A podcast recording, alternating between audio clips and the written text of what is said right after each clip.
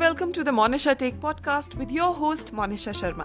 And this is the show about poetry, positivity, philosophy, motivation, introspection, storytelling and everything in between. So every Tuesday यानी हर मंगलवार को हम होंगे आप सभी से रूबरू तो चलिए आज के शो की शुरुआत करते हैं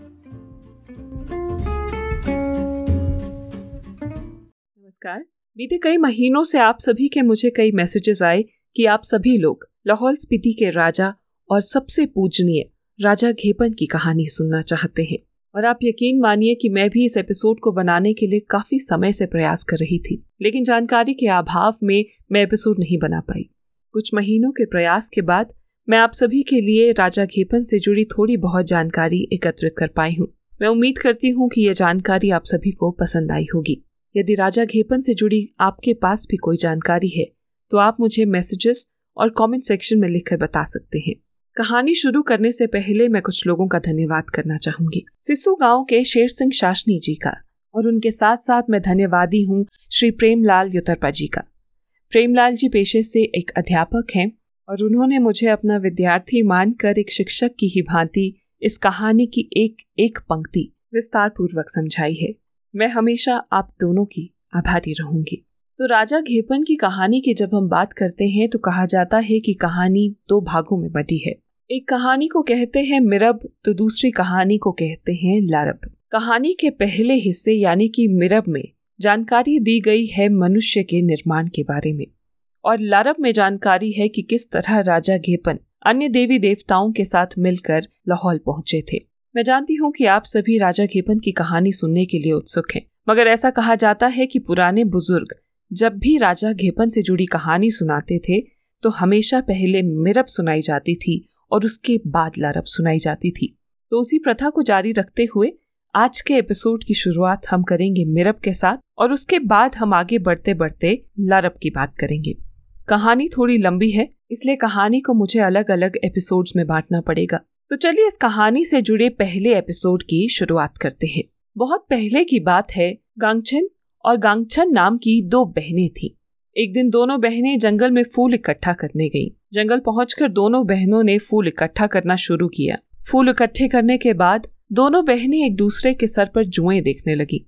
ऐसा करते करते बड़ी बहन को नींद आ गई। इतने में छोटी बहन ने सोचा कि बड़ी बहन को फूल कुछ ज़्यादा मिले हैं और मुझे कम। इस तरह उसने बड़ी बहन की टोकरी से थोड़े से फूल चुरा लिए। लेकिन इस फूल चुराने के पाप स्वरूप उसे मनुष्य योनि से पैदा होना पड़ा। इस तरह कुछ बड़ा होने पर मिर्जी नामक व्यक्ति के साथ उसे विवाह करना पड़ा। मिर्जी से विवाह उपरांत एक बेटा होने पर मिर्जी का देहांत हो गया। इसके उपरांत उसे खिरजी से विवाह करना पड़ा। ठीक उसी तरह खिरजी से विवाह होने के बाद उसे एक और बेटा पैदा हुआ और फिर कुछ दिनों बाद खिरजी का भी देहांत हो गया। उसके बाद उसका विवाह तिरजी के साथ हुआ। तिरजी के साथ भी उसे एक पुत्र की प्राप्ति हुई और तीन साल बाद तिरजी का भी देहांत हो गया। इस तरह नौ सालों बाद वो अपनी बड़ी बहन के पास पहुँची। हैरानी की बात यह है कि बड़ी बहन अभी तक नींद में ही थी। छोटी बहन के जगाने के पश्चात बड़ी बहन ने कहा, ओह, मुझे तो नींद ही आ गई। ये सुन छोटी बहन ने कहा, नहीं दीदी, ये नींद नहीं मेरे कर्मों का फल है। इस प्रकार छोटी बहन ने फूल चुराने से लेकर उसके साथ बीती हर बात विस्तार से बड़ी बहन को बताई कि जब हम दोनों फूल इकट्ठा करने गए थे तब आपको फूल कुछ ज़्यादा मिल गए थे और मुझे कुछ कम। इस तरह आप जब जुएँ देखते देखते सो गईं तो मैंने आपसे कुछ फूल चुरा लिए थे, जिस कारण मुझे मनुष्य की योनि से पैदा होना पड़ा और उसके पश्चात मेरे तीन अलग अलग व्यक्तियों से विवाह हुए और हर व्यक्ति से शादी होने के बाद मुझे एक पुत्र की प्राप्ति हुई और पुत्र के जन्म के कुछ समय बाद तीनों पतियों की एक एक कर मृत्यु हो गई। ये सुन बड़ी बहन झट से खड़ी हुई और बोली बहन, तुम्हारा जो बेटा मिर्जी के साथ पैदा हुआ था, वो आगे चलकर राजा बनेगा। दूसरा बेटा जो खिरजी के साथ पैदा हुआ, वो लोनपो अर्थात वज़ीर बनेगा। और तीसरा बेटा जो तिरजी के साथ पैदा हुआ, वो अपने दोनों बड़े भाइयों का, यानी राजा और वज़ीर का सेवक बनेगा। जैसा बड़ी बहन ने कहा था, वैसा ही हुआ। मिर्जी का बेटा राजा बना, खिरजी का बेटा लोनपो अर्थात वज़ीर बना। और सबसे छोटा तिरजी का बेटा उन दोनों का सेवक बना। इस तरह समय बड़े आराम से बीत रहा था। एक दिन राजा ने वज़ीर को बुलावा भेजा। राजा के बुलाने पर वज़ीर को राजा के पास जाना पड़ा। राजा के पास जाकर दोनों ने काफ़ी समय तक विचार विमर्श किया। अंत में वज़ीर ने राजा से पूछा, महाराज, मेरे लिए क्या आज्ञा है? आपने मुझे किस काम से बुलाया है? राजा ने कहा, वज़ीर जी, मैं चाहता हूँ कि आप रेगिस्तान में एक रेत का पुल बनाएँ। वज़ीर एकदम से परेशान सा हो गया। परंतु उसने राजा से न हाँ कहा और न ही ना। वो बस उदास होकर अपने घर लौट आया और एक हाथ में अपना सर और दूसरे हाथ में अपना पैर रखकर बैठ गया। इतने में उसकी पत्नी आई। उसने कहा कि, लोनपो, क्या बात है? ये क्या कर रहे हो? उठो, हाथ मुँह धोकर खाना खा लो। इस तरह लोनपो उठा और खाना खाने बैठ गया। खाना खाने के बाद लोनपो ने अपनी पत्नी से पूछा कि इस कार्य को कैसे करना होगा? पत्नी ने पूछा क्या काम है? लोनपो ने बताया, राजा ने उसे रेगिस्तान में रेत का पुल बनाने को कहा है। आखिर ये कैसे संभव है? ये सुन लोनपो की पत्नी ने कहा, आपको कल राजा के पास पुल बनवाने के लिए राशन लेने जाना है। इसके लिए आपको बिना तले का पत्था ले जाना होगा। आपकी जानकारी के लिए बता दूँ कि पत्था उस समय पर सामान नापने या तोलने के लिए इस्तेमाल किया जाता था। जब पत्थे में राशन नापा या तोला जाएगा और पट्टे को उठाएँगे तो पट्टा खाली हो जाएगा। इस तरह राजा की बोलती बंद हो जाएगी। दूसरे दिन वज़ीर राजा के पास राशन मांगने गया। लोनपो ने कहा, महाराज, मुझे पुल बनाने के लिए राशन चाहिए। राजा ने अपने दो सेवकों को लोनपो को राशन देने के लिए कहा। राजा के नौकर राशन देने के लिए पत्था भरने लगे। पत्थे को भरने के बाद जब उसे उठाया गया तो पत्था खाली हो गया। तब राजा के नौकरों ने कहा, महाराज, बिना तलबे के पत्थे से हम राशन नहीं नाप सकते। उसी क्षण वज़ीर ने कहा महाराज ठीक इसी तरह मैं भी रेगिस्तान में रेत का पुल नहीं बना सकूँगा। और इस तरह राजा की बोलती बंद हो गई। इसी प्रकार कई महीने बीत गए। एक दिन फिर राजा का बुलावा आया और राजा का बुलावा आने पर लोनपो को राजा के पास जाना पड़ा।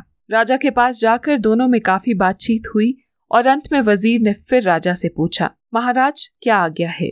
तो राजा ने तुरंत कहा कि आपको एक ऐसा महल बनाना होगा जो न धरती पर हो और न आसमान में।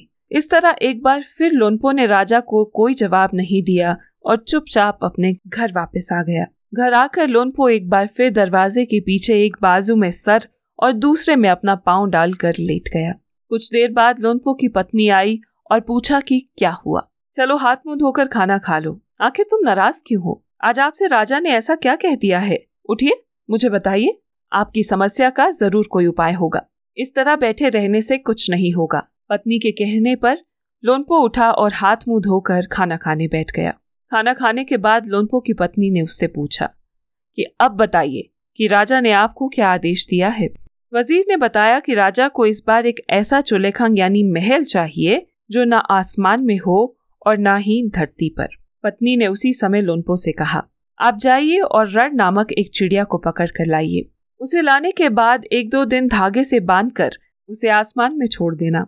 ऊपर आसमान में जाने पर चिड़िया पिड़िक पिड़िक आवाज़ करेगी। पूरा अभ्यास होने पर आप राजा के आदमियों से कहना कि मेरा मिस्त्री ऊपर गया है, आप उसे पत्थर पकड़ा दीजिए। इस तरह राजा को आपसे ठीक जवाब मिल जाएगा। अपनी पत्नी के कहने पर लोनपो जंगल गया और रण नामक चिड़िया को पकड़कर घर ले आया। उस चिड़िया से दो तीन दिन अभ्यास करवाया और फिर एक दिन लोनपो ने राजा के सैनिकों से कहा कि मेरा मिस्त्री ऊपर गया है, कृपया आप लोग उसे पत्थर पकड़ा दीजिए। राजा के आदमियों ने कहा कि हम वहाँ पत्थर कैसे पहुँचा सकेंगे? ये सुन लोनपो ने कहा, कि आप वहाँ पत्थर नहीं दे सकते तो मैं वहाँ चूल्हे खांग कैसे बना पाऊँगा? इस तरह एक बार फिर राजा का काम नहीं हो पाया।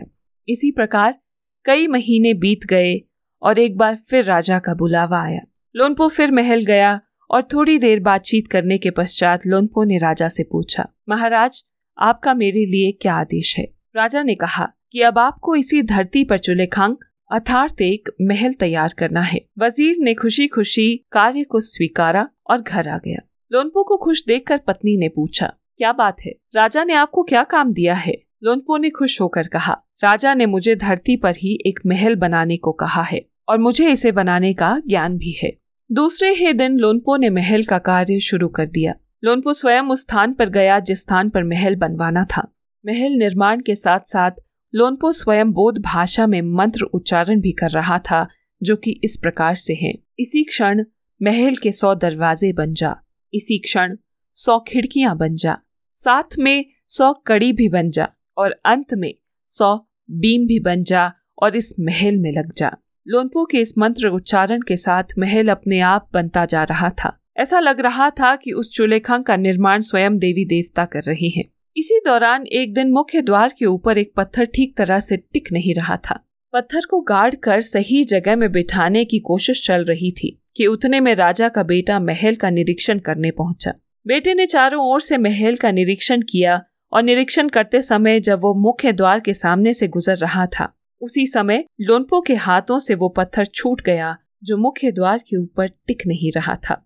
पत्थर आकर सीधे राजा के बेटे के सर पर लग गया और उसी क्षण उसकी मृत्यु हो गई।